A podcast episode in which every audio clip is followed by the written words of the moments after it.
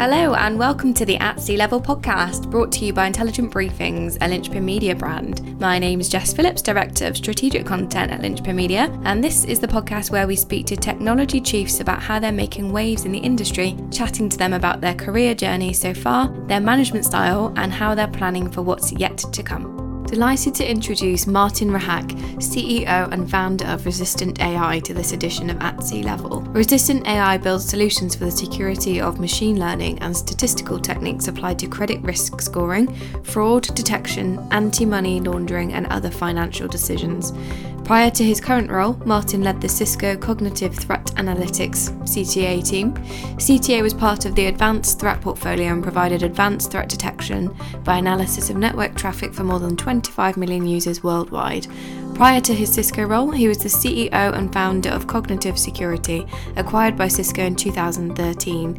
Martin holds an engineering degree from École Centrale Paris and a PhD in AI from CTU in Prague. So, thank you for joining me this morning, Martin. Can you just tell us where you're joining from? So, I'm joining from Prague, from Resistant AI office. That's a nice place to be, I bet. it is because we are in the very center of the town, yeah. in the actually a functional monastery. And a good place to be in Europe. yeah, pretty it's cool. A good place to be. so, the first section of our podcast is what we call Memory Lane, and it's where we take a trip down memory lane to discuss your career journey to date. And uh, we do always warn guests that the first question requires a little bit of imagination. So imagine we've done the impossible. We've created a time machine and gone back in time, and you've come face to face with a 16 year old version of yourself, perhaps the year that you left school, maybe made some big life decisions. How would you today describe your current job role to that person, and what do you think they'd make of it? I don't think I would understand. I, I don't think I would listen either. Because at 16, you obviously know everything and you have all the experience you will ever need. So, which was very much my case. I still didn't leave the school. But uh, one thing happened. I met internet for the first time. It was basically three years after revolution, so after we got rid of communism, and uh, it was also the year when basically the first internet connection to Czech Czechoslovakia or then Czech Republic popped up, and I was lucky enough to be there through my high school. And I got my first email address then, which I could use to email one person exactly. So I would have told myself, like, this internet thing is going to be important in your life because it's going to completely change everything you know about the world mm-hmm. and everything you're learning about the world outside communism right now. And the world you are getting into is not going to stay like that. It's going to change dramatically in the next 20 years. And I wouldn't have believed myself. It would have been almost overwhelming, wouldn't it, if if you knew what was what was going to happen and how the world was going to be changed by this it's, technology. And that's exactly why people should love being young and appreciate that because you have all those unknowns waiting for you. And that has been kind of my life story. Like I've been dealing with unknown threats and risks all my life. And that's what we appreciate. And that's how basically we build our team culture. And the culture of the team of people working with me is really concentrating on that. So, how do you deal with the unknown? How do you think one step further than your adversary? and how do you win in those situations mm-hmm. so that's become a core component of your your life experience has become a core component of your of your business i think so like i think that uh, who you are should shape what you do otherwise you will end up being unhappy mm-hmm. and i don't like being unhappy as no one does and i think that discovering what you should be doing early on is basically key component of happiness absolutely well, tell us more about your career journey to date then. What are some of the big moments that have led to where you are? So, several. I think that date when I met internet was one. By the way, the guy sitting next to me ended up building the first Czech like Yahoo clone and later on Google clone and email service, and he became a billionaire. So I actually missed out on that one because he was a bit a couple of years older and dropped out of school. Wow. But that's uh, that was I, I'm lucky enough to live in the age of opportunities. But my journey has been like very kind of straightforward. Finished my high school, went to study nuclear engineering and mathematics. After that, I randomly applied to study in France, thinking that it would be in English, which turned out to be a wrong assumption. So I got off the bus in Paris a couple of years later and went to school and started speaking English. And that wasn't a big success. so I had to learn French very quickly. But uh, I was very lucky because I got, without knowing what it was, into one of the really great schools, one of the French École. And I learned engineering basically of everything from like X-ray machine and crystallography to civil engineering and electronics. And that was a big experience for me. After that, I fell in love with security. So I started working on telco systems, security, mobile banking before mobiles became smart. And uh, after that, I decided it's that in 2001, staying in telco wasn't helpful. So I tried to go against the trend, which is kind of the what I think that all young people should be doing. You should be going against like the common wisdom, mm-hmm. because that's what, what young people should be doing by default. and I decided to study AI, which was in 2004 basically a neglected sleeping field that no one was doing. I joined a uh, like PhD program, started working on some cool programs for basically US DoD, like being in Czech Republic back. And I progressively built a security group in that team. In 2008, we left to basically start a spin off company, the first one or second one at the university ever. And uh, after that experience, we got VC funding and we started a company called Cognitive Security which was using AI and machine learning to discover like advanced attackers in computer networks. And we always say that we were helped by two governments. First, US DoD kept funding us. Being Europeans, we expected that once you start doing company, basically you lose the funding. In the US, it was the opposite. Our funding was doubled, so we could actually grow and we could do more like ventures and forward-looking research. But the second government which helped us was Chinese, because it was exactly the moment when China decided that they needed more technology and that there was an easy way how to get it. So security suddenly became a very hot field. It was clear that having three components or three products in the network didn't cut it. And eventually, we started partnering with Cisco Systems, who bought the company in 2013 when we were raising the Series A. So I got into Cisco with the whole team, then 25 people. Spent six years leading the R&D center in Prague. And when I was leaving Cisco, we had something like 25 million users that we were protecting from advanced threats by basically doing cloud-based machine learning. Because after 12 years in the field, we considered that you should do something else the field was getting crowded. It was becoming what we were doing was becoming common sense and common wisdom. And that's the point when people like me leave because mm-hmm. I no longer have any value. I love when things are new and fresh and unknown. And when they get, they get stabilized and normal, I kind of get bored. And that was the time we started Resistant AI. so, me and a couple of my co founders basically went and said, well, if we were to become criminals, how would we go about stealing money in today's world? And we didn't want to do anything about ransomware because that's kind of uncool and crude. But we looked at how business was being conducted and we saw the wave of automation coming. We saw all of the fintechs changing the world of banking.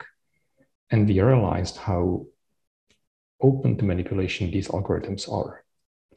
Basically, you take people out of the equation you look at the industry and you basically say, well, I will automate those like people. They just do five things, but you forget about things they don't tell you because they check that the person on the ID is the one who's like sitting in front of you. They also tell you that that person doesn't quite correspond visually to what is on the paper he's handing you. And this kind of stuff gets forgotten. And we basically started building technologies that look for those things for the common sense that gets lost in the automation. And that's what resistant AI is all about. Like we want to stop the automation from being insecure. Mm-hmm. We want to make it more secure. It's such an interesting way of going about it as well. I can just imagine a boardroom of, so what would the criminals be doing, and how that kind of led to the business decisions. Yeah, that, and that's uh, that's the kind of life we like to lead in a, in a way because uh, if, if you look at the the industry, if you go farther east from Czechoslovakia, Czech Republic, and the countries in the region, you don't get you basically see that crime is a normal part of life. We live right on the edge. And we can basically be perceptive to all everything that happens to the east. Mm-hmm. But we have the values that correspond to what, what happens on the west, which makes us kind of uniquely qualified. And this is why like Czech Republic has a very good security industry mm-hmm. because we have those two influences. So fascinating, isn't it? And I mean, this year banking's changed more than ever with you know covid and lockdowns and things like that so how's that impacted your business how have you had to kind of change your innovation strategy so we did not not too much like because we kind of thought that what what, what happened in 2020 and 21 would happen over the next five years it was already a kind of a foregone conclusion it was just being delayed. COVID so you were just, ready for it. We were kind of ready for it, and we didn't complain. uh, we had a board meeting when the main topic on the agenda was actually a cartoon, where basically we heard it was a cartoon of a couple of guys from like typical mafia types sitting around the table and saying, "Well, we decided to switch to cybercrime because we have no choice." Because you mentioned that banks had to change, but who had to change as well were the criminals you can't really, or you couldn't really pickpocket people on the street anymore. You couldn't like hide in the crowd and like attack people. Not that anyone was doing that. So people had to figure out a new way how to steal money and how to make a living, which led to complete shift in the way how crime is being conducted. And it also underlines the changes like how banking functions and financial services. Like you can't really make a living as a bank robber today. Like decently, you would walk into the bank, point a gun at someone, and you would ask for all the cash in the bank. You probably walk away with like 500 pounds. That's about it. Mm-hmm. Like, why would anyone keep cash in a bank branch today? No one needs that. So you need to adapt as a criminal to that. And that's an even bigger change from our perspective. And how have you kind of addressed that? So we address this in two ways. Like what we want to do is to remove all of these stupid questions. Uh, what I hate the most is when my bank calls me after I don't know how many decades of being a customer and says, I need to see your new ID because the old one on file is expired. Like ultimately, what does it mean? It doesn't mean anything. It's just like some requirement which doesn't help them a single iota while they are ignoring some of the high risk behavior. But statistically, they are helping to achieve the compliance. So what we do is the opposite. Our systems identify the risk in the complete life cycle using the information intelligently as you as a customer would wish banks would do. So instead of having people going through like all of the customers randomly, we say, well, based on the behavior and based on the past practice, why don't you look at those like 1% of transactions that kind of look funny and shortlist this while ignoring 98% of the busy work, which doesn't help anyone. And that's kind of the combination we think is winning. I don't believe in AI making life and death decisions anytime soon because it shouldn't, mm-hmm. especially not in finance what we believe in is combining AI to basically remove the busy work and like mundane tasks of people and let them do their jobs properly. And that's what we achieve for the customers. We are really like unleash the people they have in the company that are doing menial tasks instead of doing their jobs. And we let them concentrate on the job.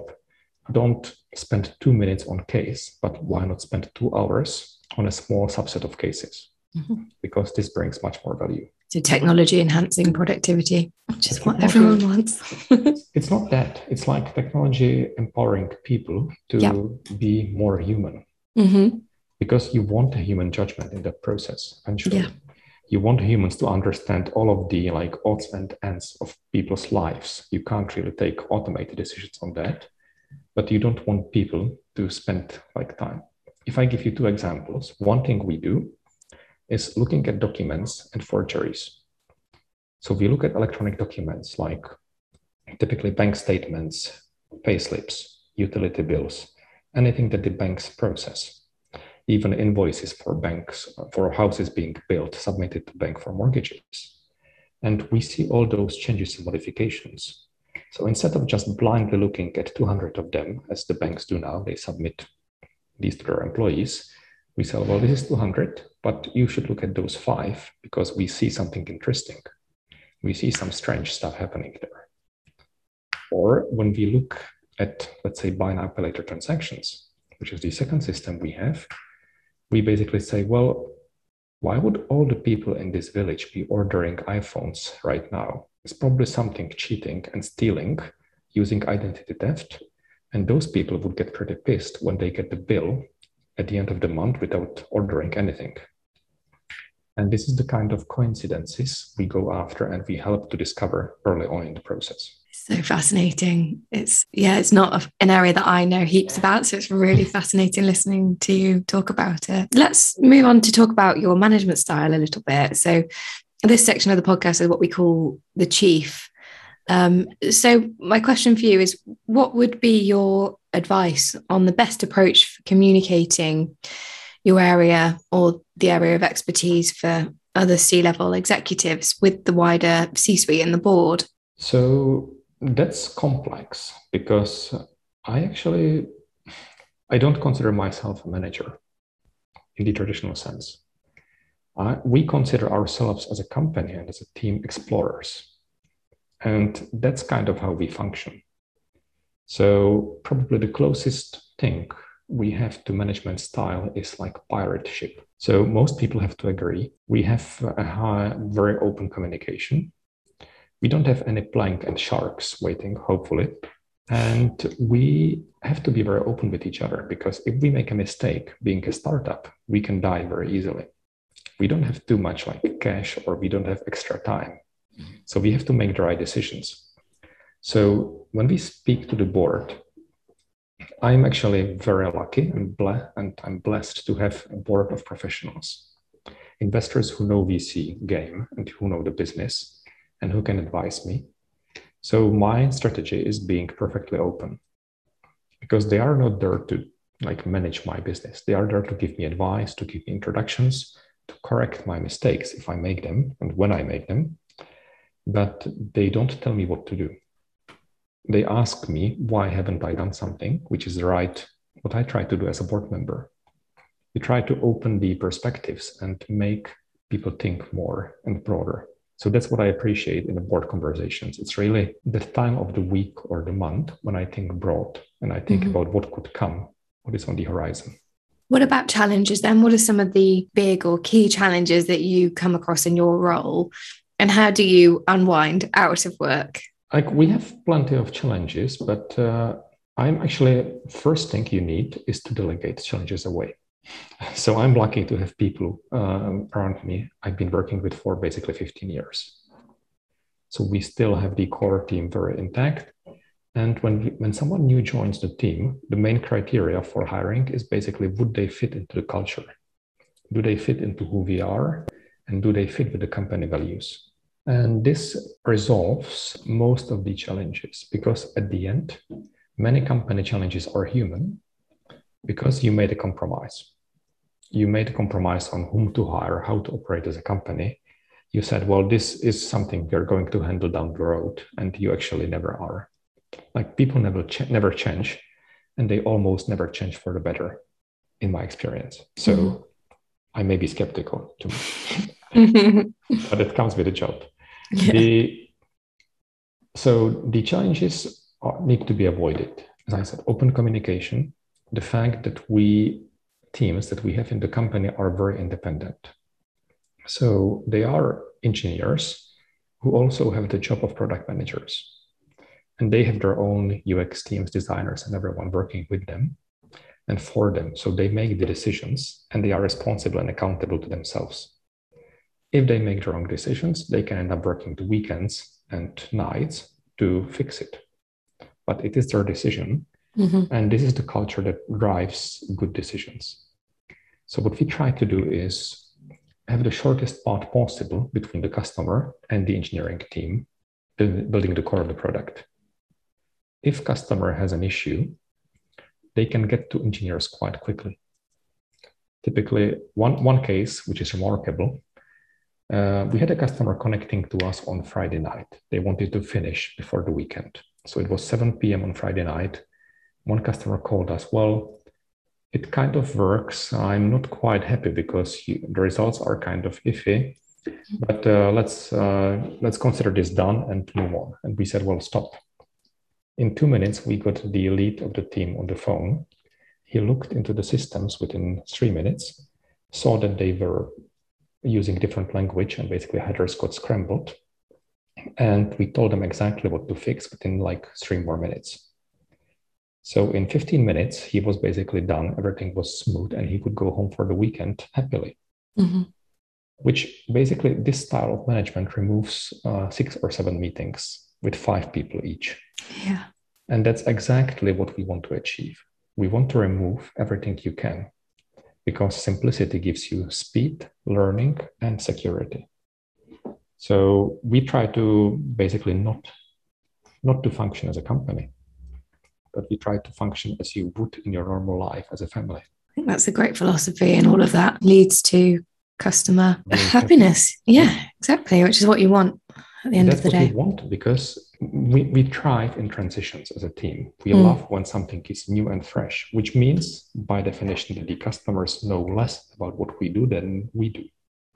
Yeah. And one thing I was taught in actually Ecole Centrale was that you have an obligation to help your customer in that situation. You have an advantage, so you should never use it for your own benefit you should always use it for the benefit of the customer. Explain, consult, guide, and let the customer find the value.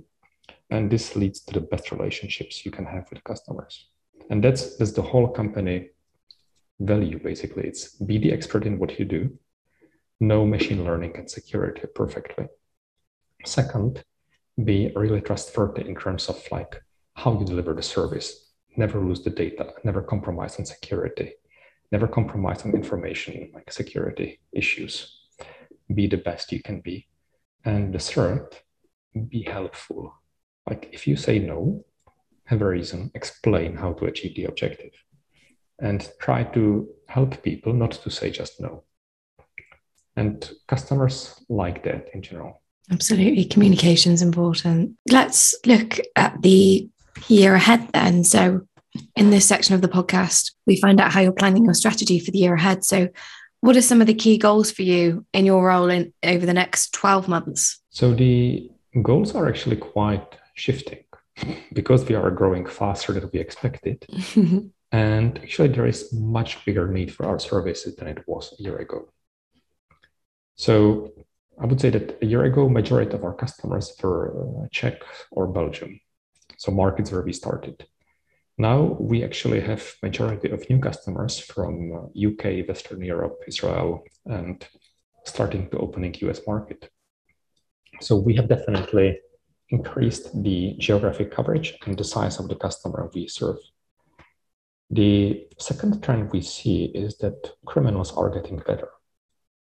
So they learned how to live with COVID. They understood that if you are a criminal, robbing a bank is really easy thing for police to investigate because you have like 25 cameras on every single street.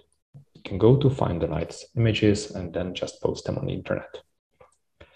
If you rob the bank electronically or by applying for a mortgage worth a million pounds, you make about 100 times more money than the cash you would walk away from a branch. The probability you get caught is about 50 to 100 times lower. So why would you bother getting a gun and walking into the bank branch when you can make much more money without even leaving your apartment? If you take some basic security precautions, you are perfectly safe. And criminals realize that, and they do attack uh, processes like this, and they do make more money. So we have customers who suffer this, and they end up discovering that some of their customers may not be the best people around. You just mentioned how your plans for the year ahead include growing and expanding into new territories. Mm-hmm. How how will you shape your strategy to ensure it aligns with the need of local markets? And will will partners be important for this? Yes, we, we like working with partners. And we like working with partners that are experts in the field that bring value. And that's always remarkable when you have that cultural click with a partner. With most companies, you just walk in and you, you can understand that there is no like common culture. And in those cases, we simply walk out, really being polite about it, but we don't invest in relationship. The when we invest is when we can have some great partnerships. And now we built basically two or three where we see a common culture. We see this like trait to help companies and be on the side of our customer. And that's that's the kind of partners we love. So I can't really name them yet. Yeah. but uh, the part, this is our main criteria for partnership basically consistency with our values and helpfulness to the customers Sounds like you're going to have a busy year ahead. it is already like probably the busiest August of my life. Oh wow! so, and our like sales is complaining that we have too many customers. So yeah. I would say that we have a busy year ahead mm. of us. But uh, what we appreciate is the learning opportunity. Yeah. Because this is just scratching the surface. And we have lived through this in the cybersecurity. So we saw when the RSA, the biggest trade show in the industry, was something like 500 people meeting in Moscone Center.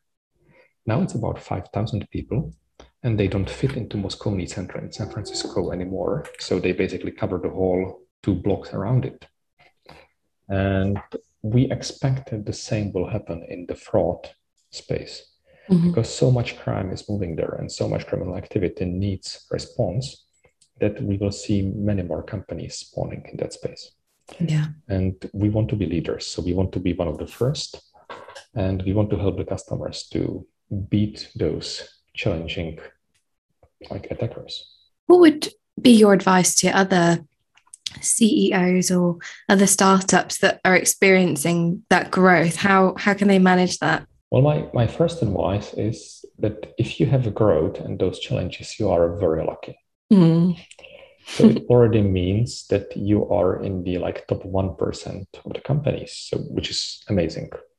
So having this kind of trouble is a good trouble. And I have to remind my people when they like work until midnight that this is actually a good thing to do. The and you wouldn't believe how people don't see this. So basically, if you work too much, if you work hard, if you grow, it means your startup is doing well if you don't have enough work and leave the office at 5 p.m., it's probably not so great. So the second advice is even if you grow, uh, like don't do anything to betray the culture you have.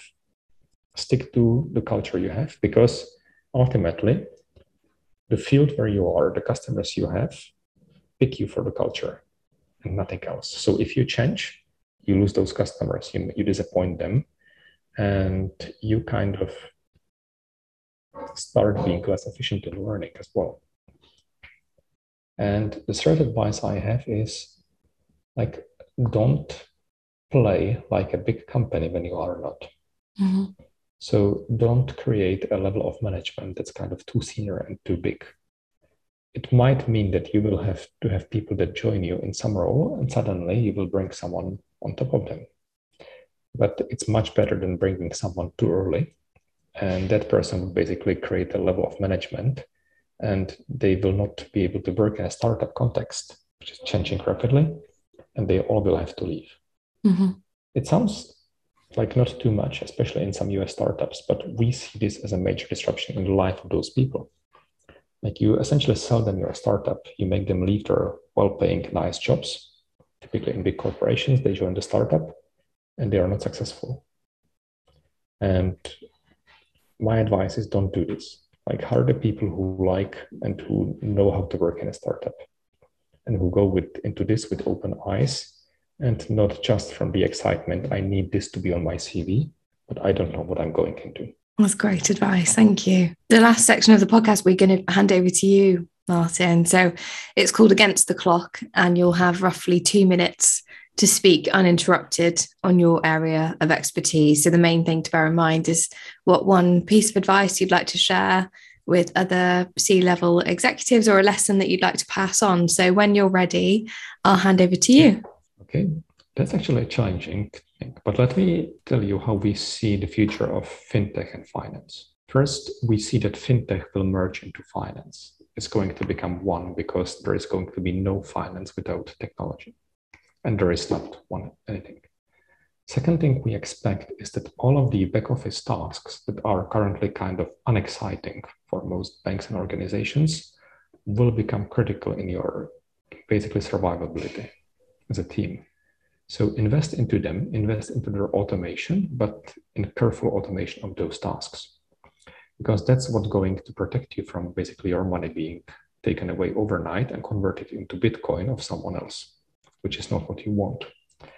And my next piece of advice is that once you automate, you must keep evolving. It's not something that you build a system, you consider it secure, and you keep it going for like six years. Systemic can be secure for something like six days, but after that, it needs to be changed. It needs to be constantly changing, evolving, and you must accept this. There is no security in obscurity, and there is no security in certifications or being slow. You must be fast and you must move faster than the attacker.